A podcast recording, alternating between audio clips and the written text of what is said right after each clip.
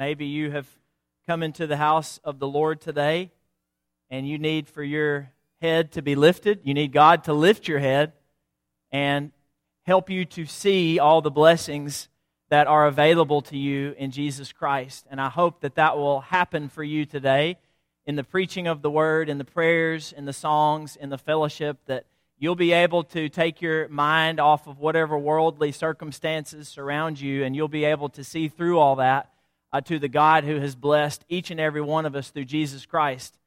And we're thankful that you're here. Uh, if you're a member, a, a regular, a first time visitor, we're just really glad to have you uh, in our midst today.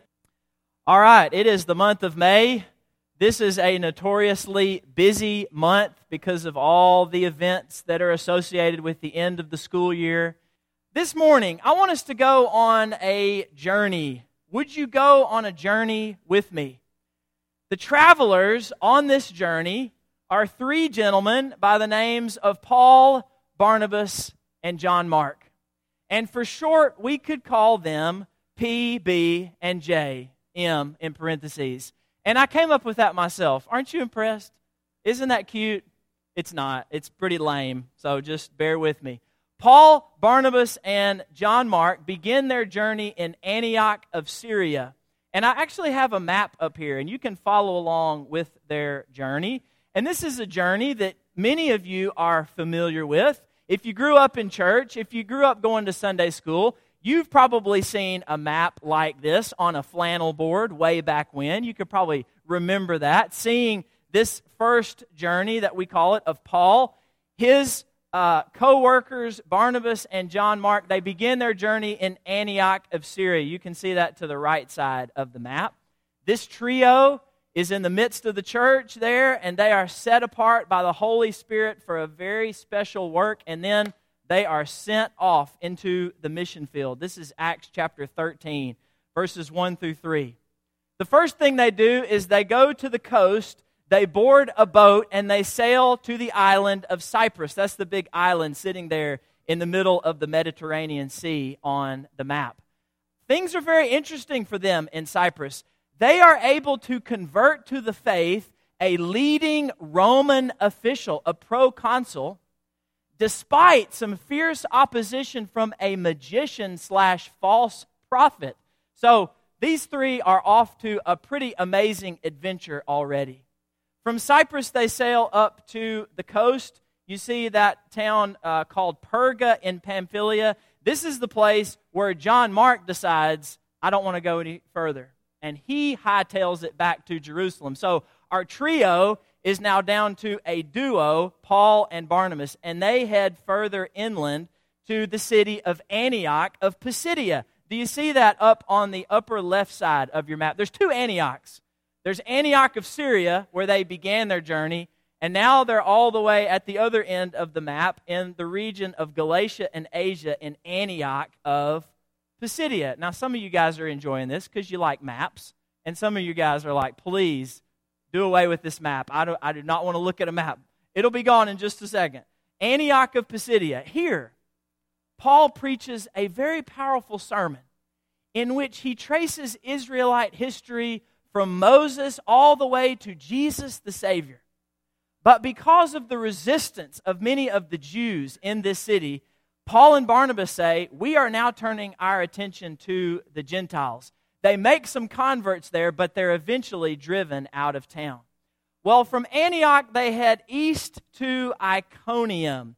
And in Iconium, it's the same story. There's preaching, they perform signs and wonders because Paul and the other apostles at this time, they had abilities given to them by the Holy Spirit that are not available to us today that are not needed for us today because we have the complete written word. But they were able to perform miracles and heal people, and so they did in this city, and there were new believers. But Paul and Barnabas caught wind that there was an attempt to stone them, and so they escape southward to the city of Lystra. And in Lystra, we find the amazing healing of a crippled man, a man whose feet did not work since birth. Paul heals this man, but because the people in this town were steeped in Roman and Greek mythology, they think that Paul and Barnabas are the gods come down in the flesh. They think Barnabas is Zeus, and they think Paul is Hermes, and they want to worship them, and they want to bring sacrifices before them. And this greatly upsets Paul and Barnabas. And they say, Look, we are just men like you. We are here proclaiming good news that you should turn away from these worthless, lifeless gods and you should turn to the true and living God, the Father of Jesus Christ, who made all the things that you see. But they were hardly able to keep them, the people in Lystra, from offering sacrifices to them. So this has been a lively journey. This has been an adventure. And I want us to pick back up in just a moment where we left off in the city of Lystra.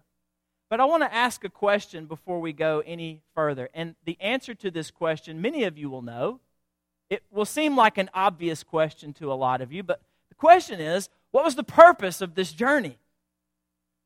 Did you know that this team, Paul and Barnabas and John Mark on the first leg, logged over 1,200 miles on this trip? Now, that's a lot of miles. That's a lot of miles for any trip that we would take today by plane or by automobile. But as you know, travel in this day and age was much more difficult. They traveled by boat, very slow way to travel, and an even slower way by foot. That's how they traveled on land. Many miles that these guys traveled. What made them pick up stakes, stop everything that they were doing back home, and take this long journey? Well, here it is in a nutshell. This is the reason. They took this journey to make and to develop disciples of Jesus Christ. To make and to develop disciples of Jesus Christ. Now, if you were here last week, you remember that we talked about how it doesn't matter who you were, it matters who you are. And we talked a good bit about Paul about his before as a fierce persecutor of the church and about his after when he became a prominent preacher in the church, a Christian. When he was brought from darkness to light by Jesus Christ, he lived, he existed to make and to develop disciples. That was his life's work. That was his calling card. That was what he was all about. That's what he lived for. And that was the special work for which Paul and Barnabas and John Mark were set apart in the city of Antioch. That is why they were sent out. It was their special work. And it remains our special work today. It is our main thing.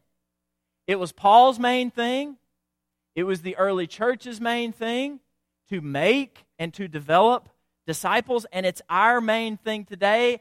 And the key for us as 21st century Christians, as the church today, is to keep the main thing the main thing.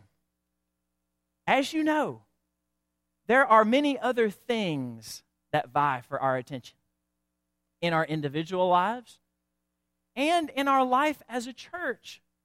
There are many things in church life, good things worthy things, good works. Even good things can distract us from the main thing. And so this morning, I want to remind you of the main thing, and I want to tell you that the main thing is that we keep the main thing the main thing. And the main thing is making disciples and developing disciples. Why? And here's an even more basic question. And you may be thinking, Joseph, you are really covering some milk type questions today. I mean, we know the answers to these questions, but I think we ought to ask anew this question why to be reminded of why this is the main thing. Well, there's a God in heaven. Did you know that? I bet you did. And the only way to experience the best life now and eternal life later is to share in a relationship with that God. And the only way to share in a relationship with that God, who is the only one who can offer us life, life abundant, life eternal, is through Jesus Christ and through the blood that he shed on the cross for our sins. The only way we can share in a right relationship with God is by becoming Jesus' disciples and by remaining Jesus' disciples. It's important to become a follower of Jesus Christ. It is equally, if not more important, to remain his follower throughout your life. It's important for us to confess the faith, but it's equally, if not more important, for us to keep the faith. This is part and parcel with the rest. We are concerned with becoming disciples of Jesus and remaining his disciples. We need to be reminded that what we do now matters forever. Do you believe that? What you believe now, how you live now, matters forever. What you do and how you act and how you live in this life matters in the next. And we believe the Bible teaches that uh, whether or not we embrace Christ in this life, that has eternal ramifications, eternal consequences. And you may be saying, you know, this is this is just easy stuff. I know this. But it seems to me that if we knew this, I mean, really knew it to the core of our being, then there would be a little bit more urgency to declare the gospel to our friends and neighbors, to try to make and develop disciples with all those around us. If we really believe that what you do and how you live and what you believe in this temporary life matters for all eternity, then that would light a little hotter, a little brighter fire under us to declare the good news about Jesus Christ. Because listen, the years are short in this life. And week by week, we are reminded of, of, of, just how fragile life is and how life can be cut short in a moment. And if we as Christians really believe that your eternity is determined by whether or not you accept and follow Jesus in this life.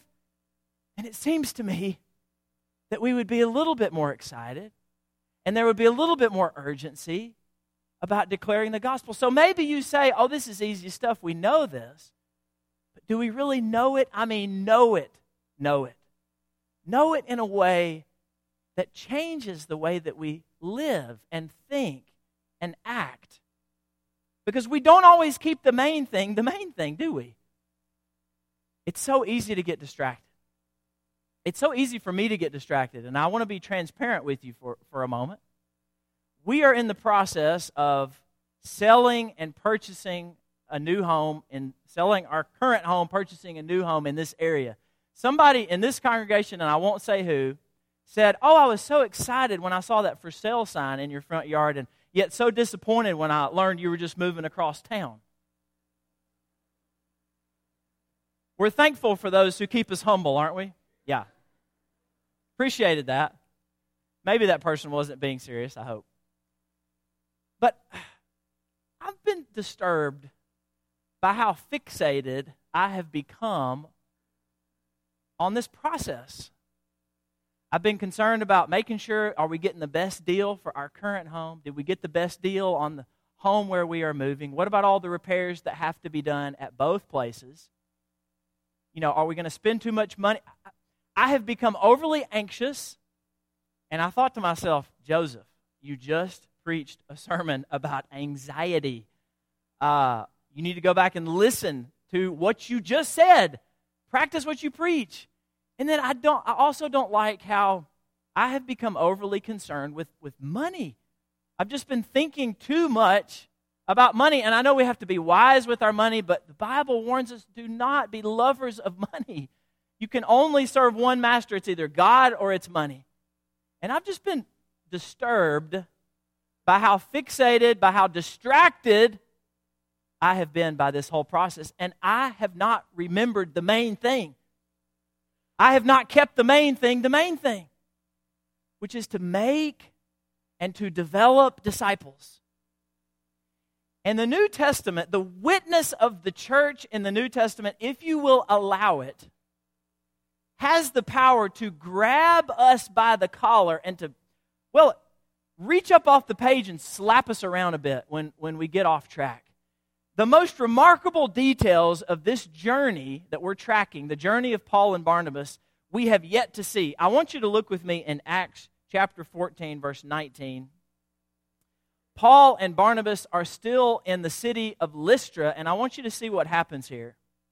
We've already seen some amazing events happen. The most amazing is yet to come. Here we go 14, 19.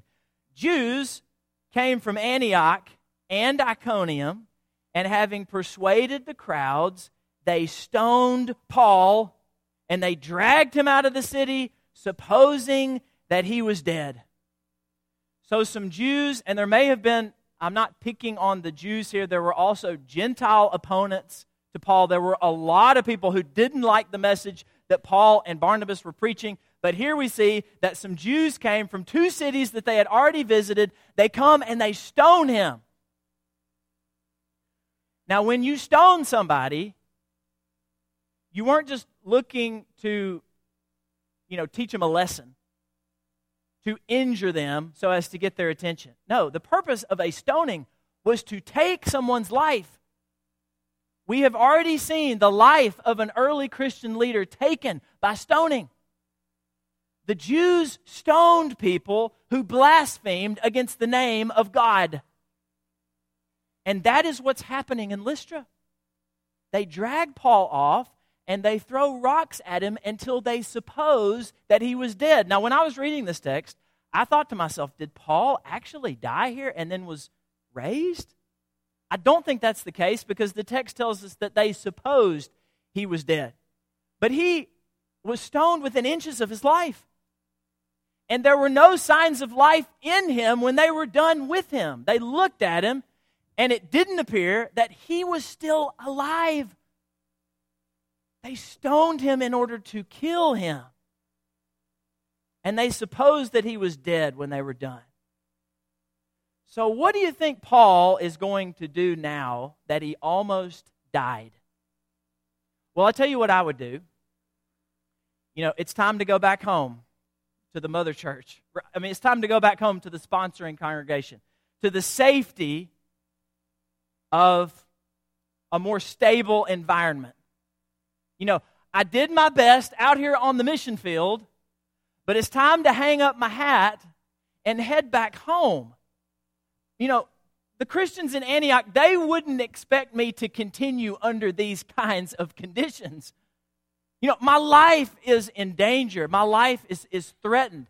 I, I almost died here. So, you know, I, have given it my best shot, and I've taught several people about the gospel, uh, but now I'm, I'm just going to head on back home.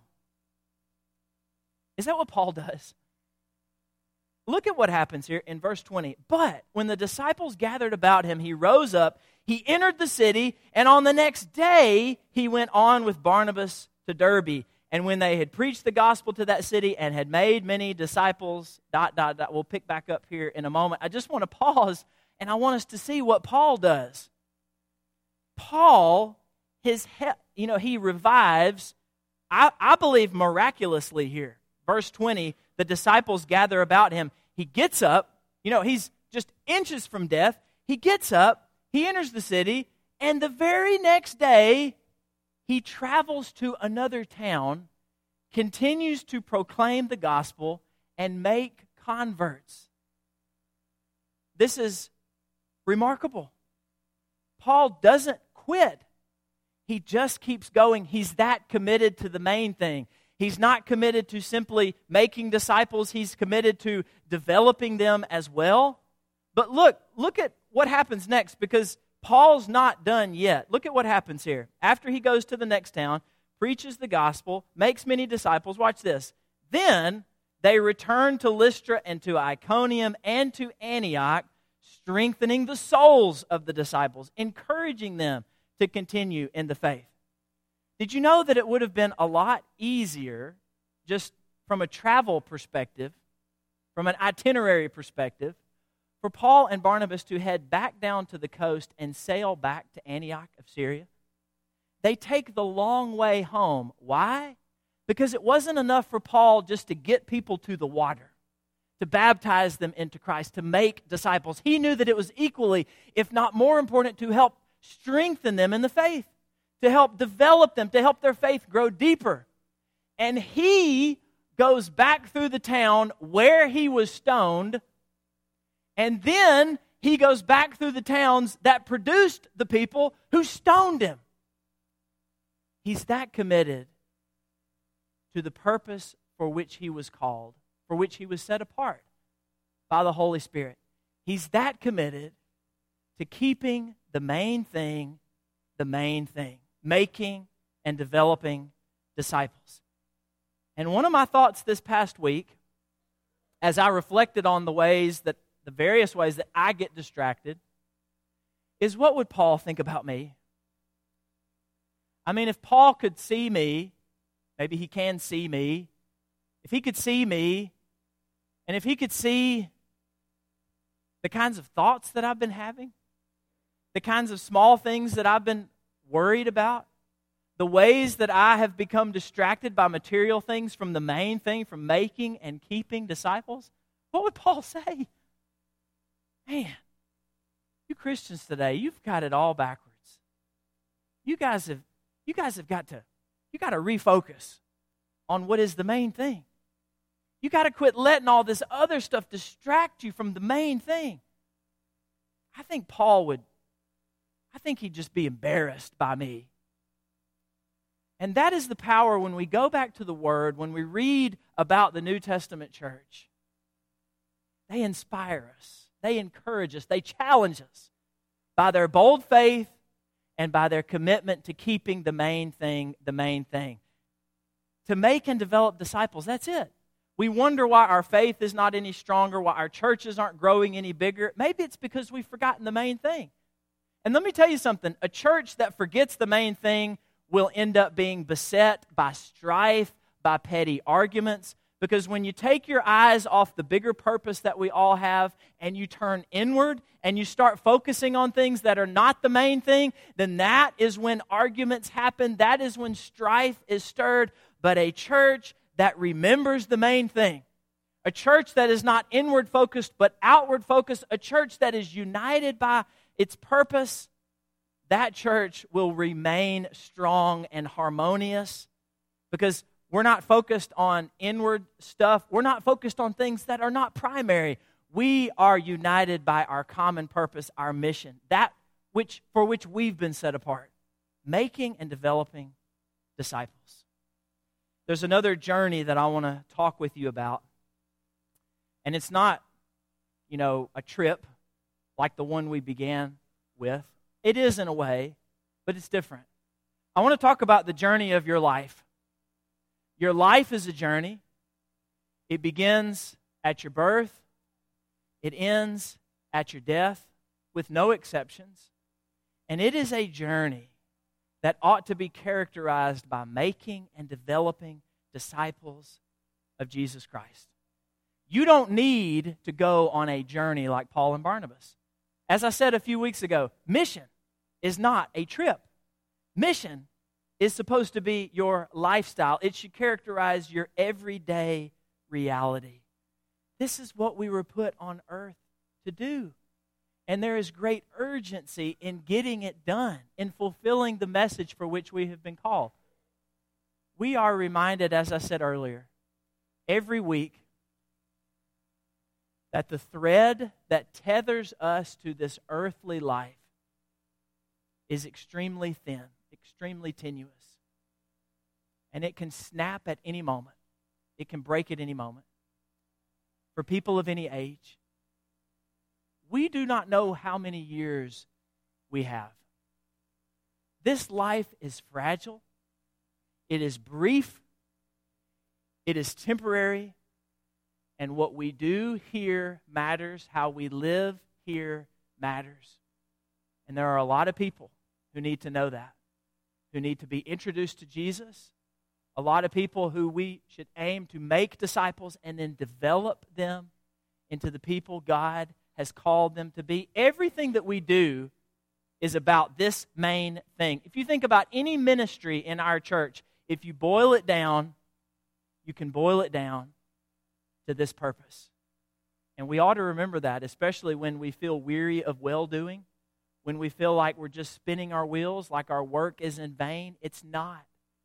What you're doing matters. How you're serving the kingdom matters because at the root of that, you are attempting to make and to develop disciples of Jesus Christ. And that is the main thing. Let's keep the main thing the main thing. This morning, do you need to become a disciple? Do you need to be baptized for the forgiveness of your sins so that you can be raised to walk in newness of life? Do you need to this morning renew your commitment as a disciple? Today, you can walk out of those back doors hand in hand with Jesus. He is the only one who can lead you into the presence of God for all eternity. If there are any spiritual needs today, why don't you come make them known as we stand and sing?